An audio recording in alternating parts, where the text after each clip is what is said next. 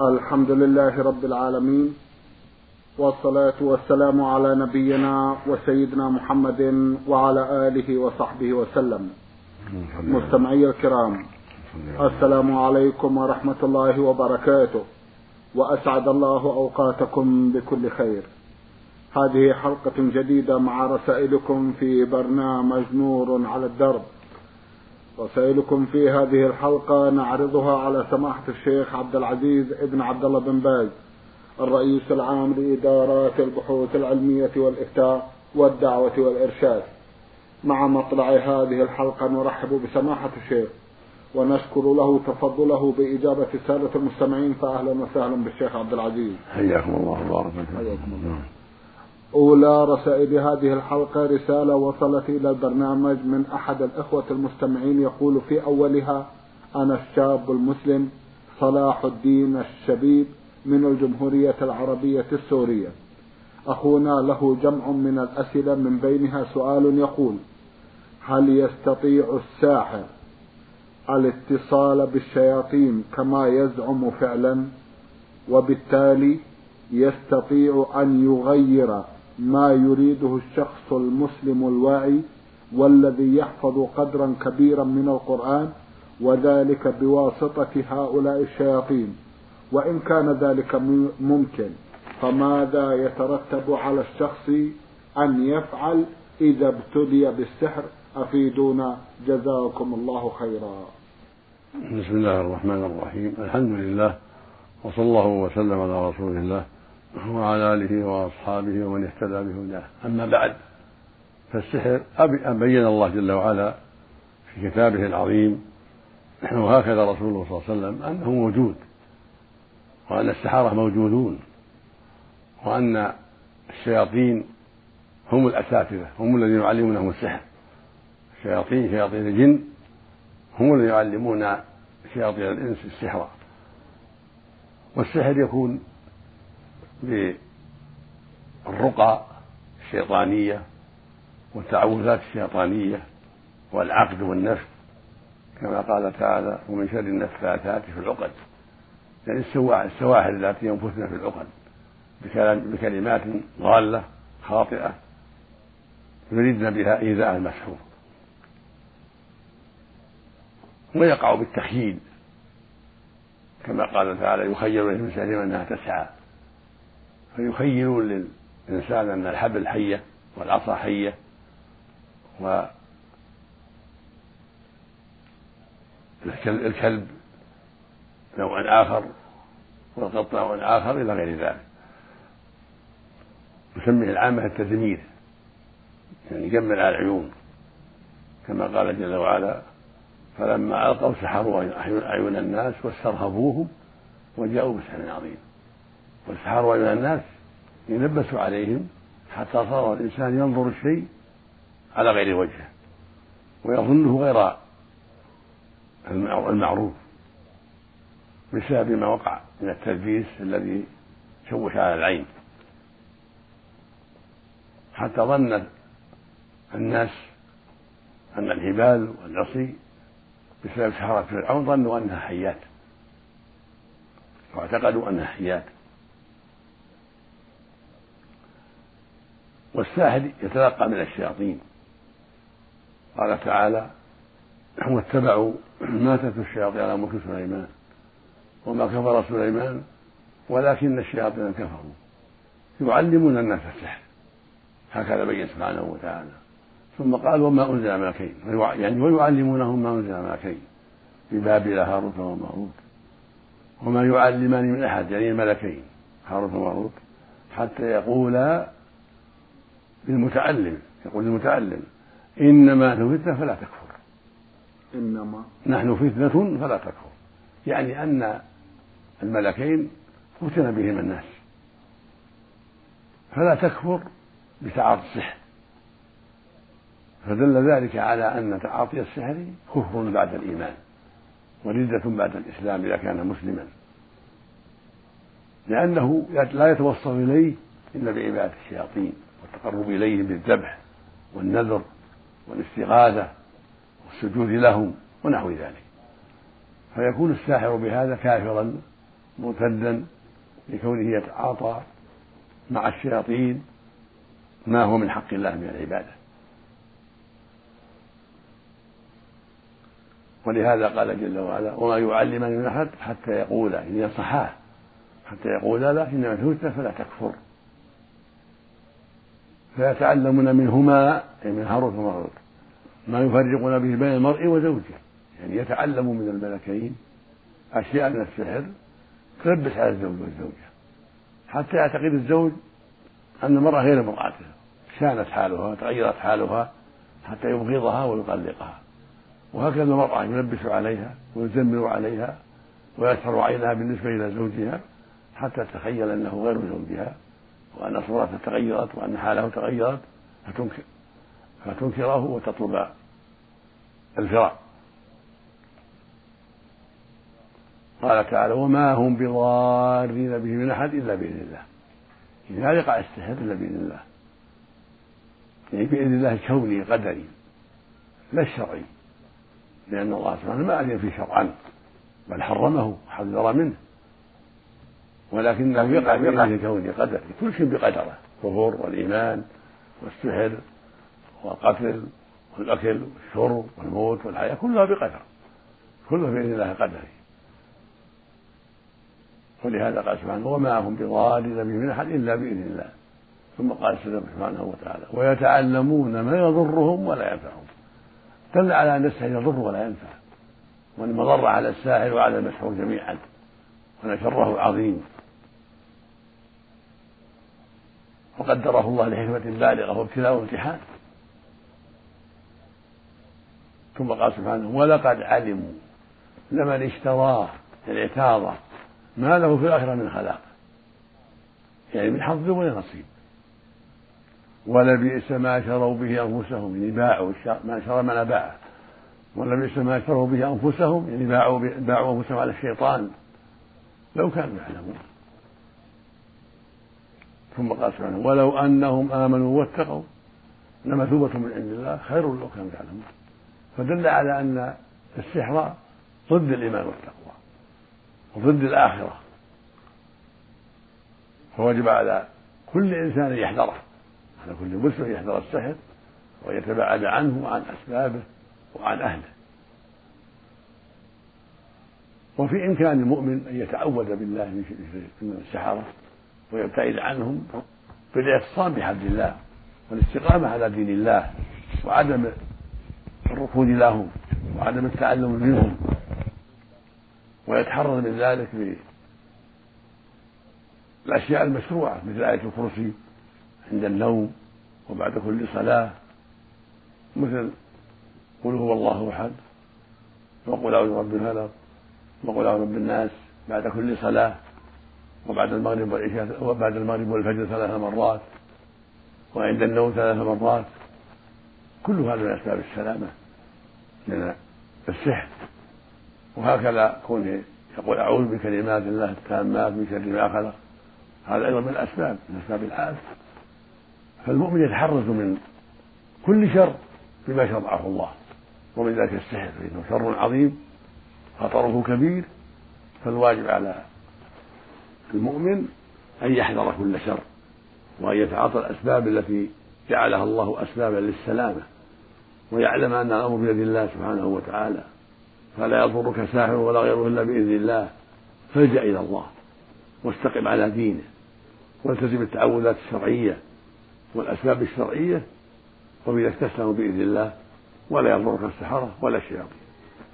ومن أسباب السلامة أعوذ بكلمات الله التامات من شر ما خلق ثلاث مرات صباحا ومساء. بسم الله الذي لا يضر مع اسمه شيء في الأرض ولا في السماء وهو السميع ثلاث مرات صباحا ومساء. من أسباب السلام من كل سوء أعيدها. أعوذ بكلمات الله التامات من شر ما خلق ثلاث مرات صباح ومساء. من أسباب العاشر من كل سوء جاء رجل النبي صلى الله عليه وسلم فقال لدغتني عقرب البارحة فقال أما إنك لو قلت أعوذ بكلمات الله التامات من شر ما تضرك فقال صلى الله عليه وسلم من نزل منزلا؟ فقال أعوذ بكلمات الله التامات من شر ما خلق. لم يضره شيء حتى يرتحل من منزله ذلك وقال صلى الله عليه وسلم من قال بسم الله الذي لا يضر مع اسمه شيء في الأرض ولا في السماء وهو السميع ثلاث مرات صباحا لم يضره شيء حتى يمسي وإن قالها مساء لم يضره شيء حتى يصبح وهذه نعمه نعمة من الله عز وجل. فعليك يا عبد الله أن تجتهد في التحولات الشرعية والأسباب المرعية وبذلك تسلم من شر أعدائك ومكائد أعدائك من الشياطين ومن السحرة ومن غيرهم. والله يقول سبحانه يا أيها الذين آمنوا خذوا حذركم فأنت مأمور بأخذ الحذر من كل سوء. مما يضرك في الدنيا ومما يضرك في الآخرة. بالتحرزات الشرعية والأسباب المرعية في جميع الأحوال. نعم.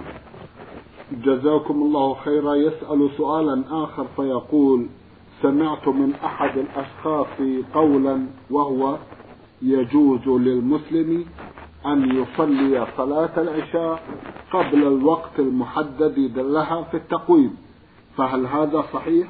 وإن كان صحيحا فما هو الدليل على ذلك؟ أفيدونا بارك الله فيكم. ليس لأحد يصلي الصلوات الخمس قبل التقويم قبل الوقت. بل عليه يتقيد بالتقويم الموضوع حتى لا يوقع الصلاة في غير وقتها. إلا إذا علم أن التوقيت مخالف للوقت الشرعي كالذي في الصحراء مثلا ورأى الصبح.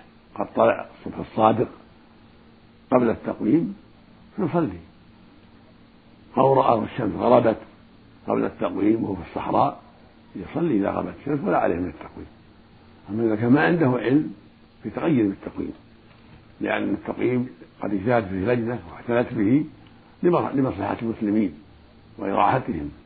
فالواجب التقيد به في جميع الأوقات إلا في حق من علم أن الوقت قد دخل قبل التقويم كما مثلنا كالذي مثلا في الصحراء السفر ومعه التقويم لكن رأى الصبح قد بان واتضح قبل التقويم أو رأى التقويم مبكر والصلاة بعد خرج فلا يعتمد التقويم بل يعتمد الصبح.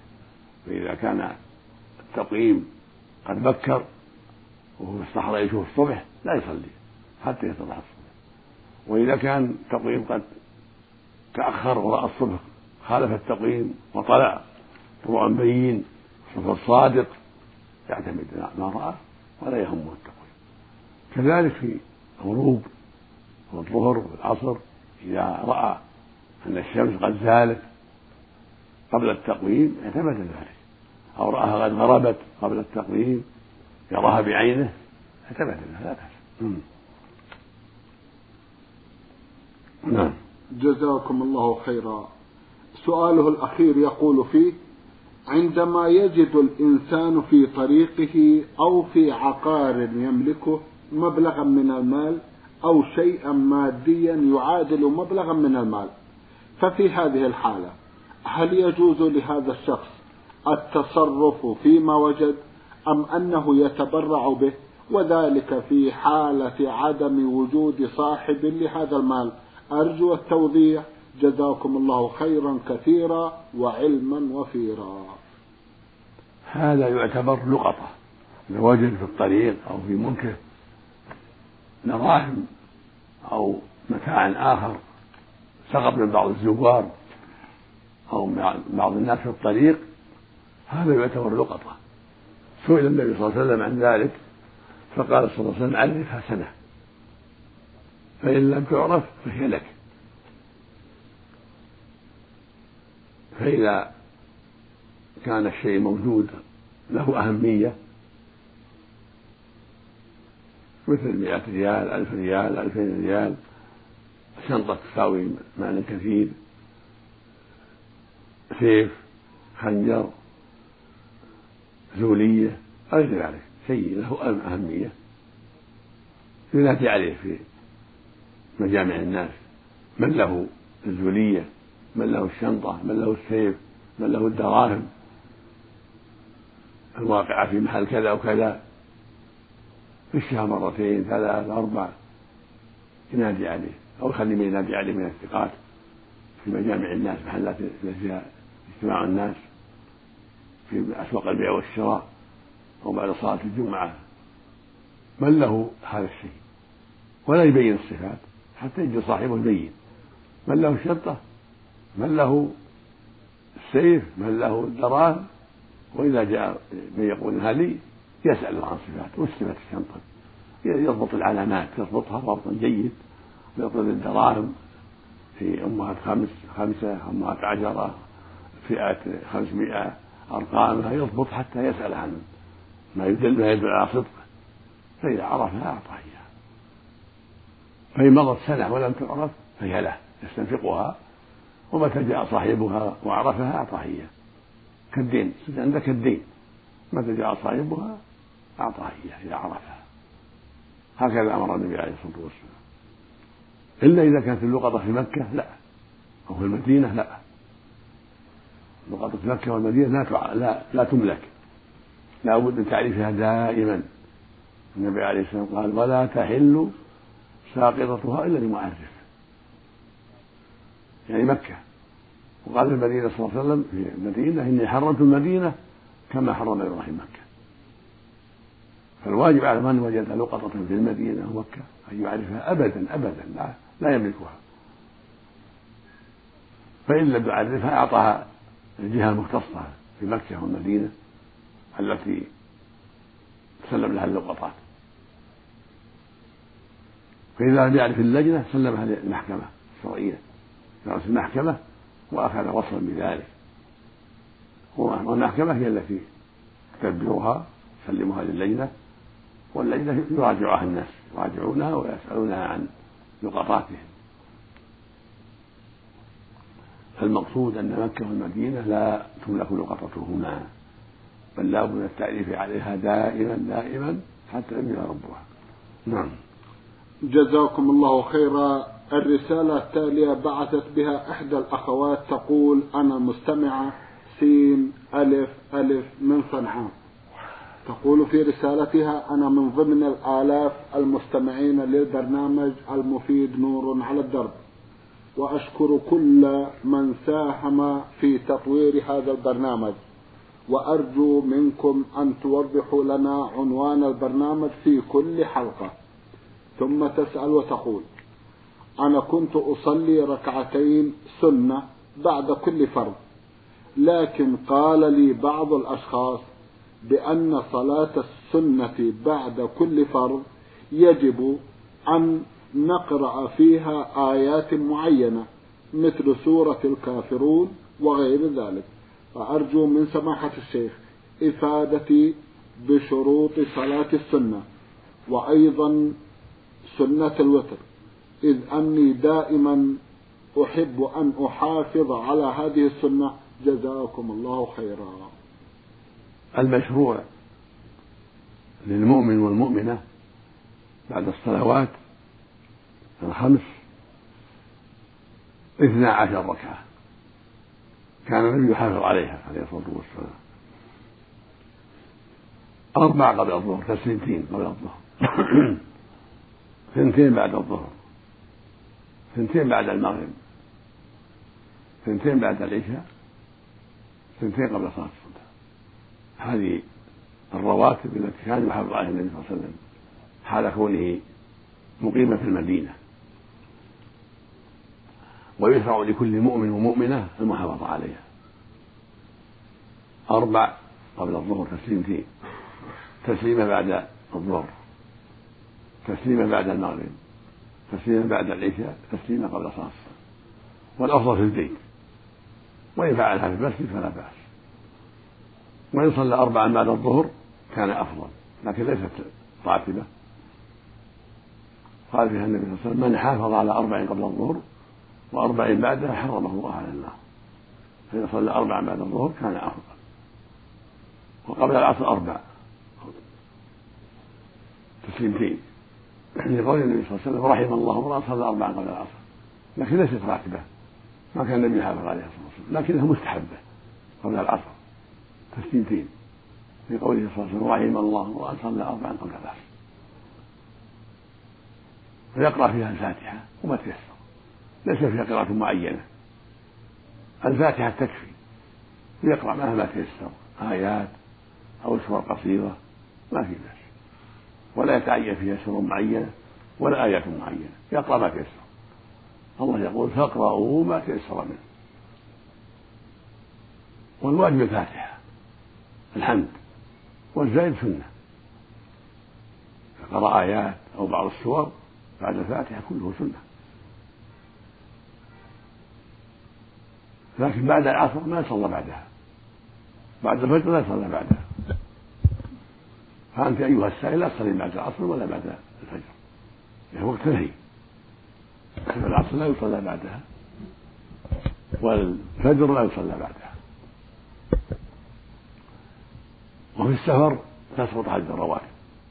المسافر أو المرأة مسافرة.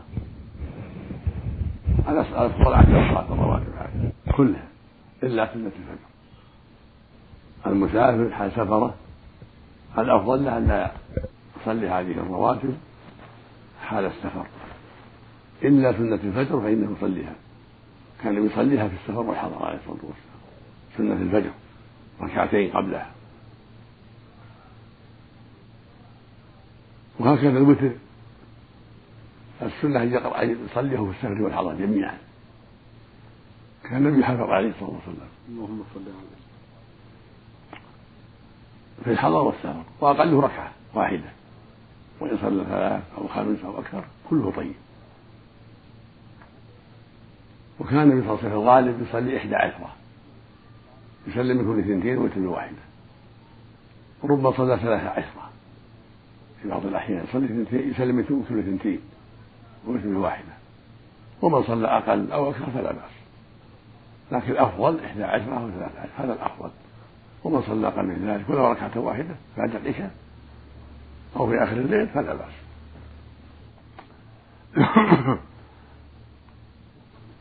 يسن أيضا صلاة الضحى في السفر والحضر. صلاة الضحى سنة ركعتين أو أكثر. كان يصليها صلى الله عليه وسلم في بعض الأحيان وأوصى بها بعض أصحابه. فصلاة الضحى سنة دائما. بعد ارتفاع الشمس إلى وقوفها. قبل الزوال بقليل تترك والأفضل عند شدة الضحى. الأفضل عند شدة الضحى. يعني ارتفاع الضحى. وهي صلاة الأوابين.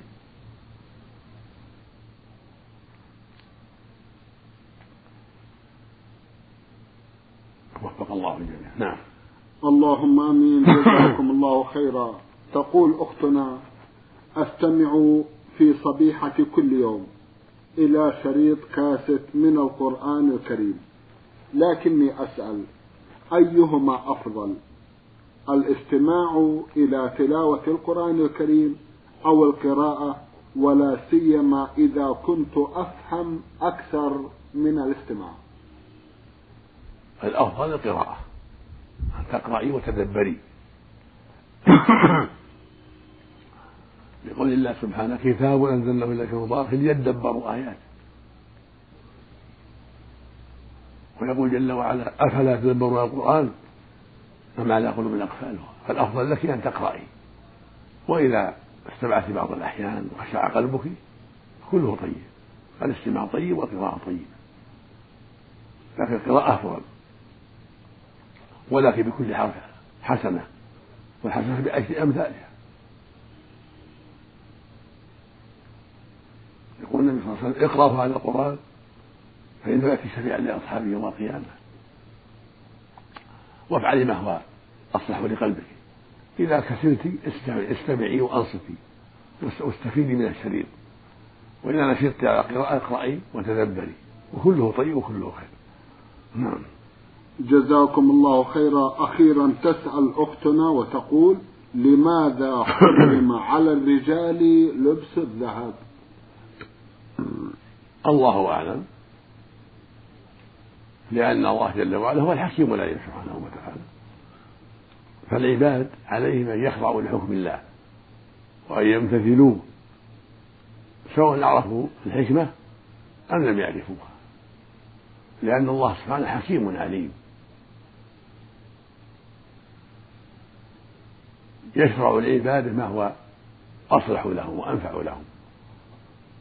فحرم على الرجال لبس الذهب وأباحه للنساء. قال جماعة من أهل العلم إن الحكمة في ذلك أن الذهب من الزينة والمرأة في حاجة إلى الزينة لزوجها حتى يرغب فيها وحتى يميل إليها. وهكذا الحرير. قبح للنساء دون الرجال لأنه زينة طيبة. فكان ذلك من شأن النساء بحكمة الله سبحانه وتعالى. حتى يتزين بالذهب والفضة والحرير للأزواج والرجل ليس بحاجة إلى ذلك. وأيضا فيه علة أخرى وهي أنه من سي الكفرة فأباحه الله للنساء لحاجتهن ومنعه الرجال وجعله لهم في الآخرة. قال صلى الله عليه وسلم لا تلبس الحديث ولا الديباج ولا تصرف عن لهم الفضة فإنها لهم في الدنيا يعني الكفرة ولكم في الآخرة. فجعل لها الكفرة في الدنيا لا يبالون يتمتعون بها لا يبالون وجعل للمؤمنين في الجنة الرجال والنساء جميعا. وأباح للنساء أباح التحلي بالذهب والفضة لحاجة النساء إلى الزينة. وحرم على جميع أواني الذهب والفضة على جميع الرجال والنساء جميعا. كالصحن والإناء الشرب أكواب الشاي أكواب القهوة كلها حرام.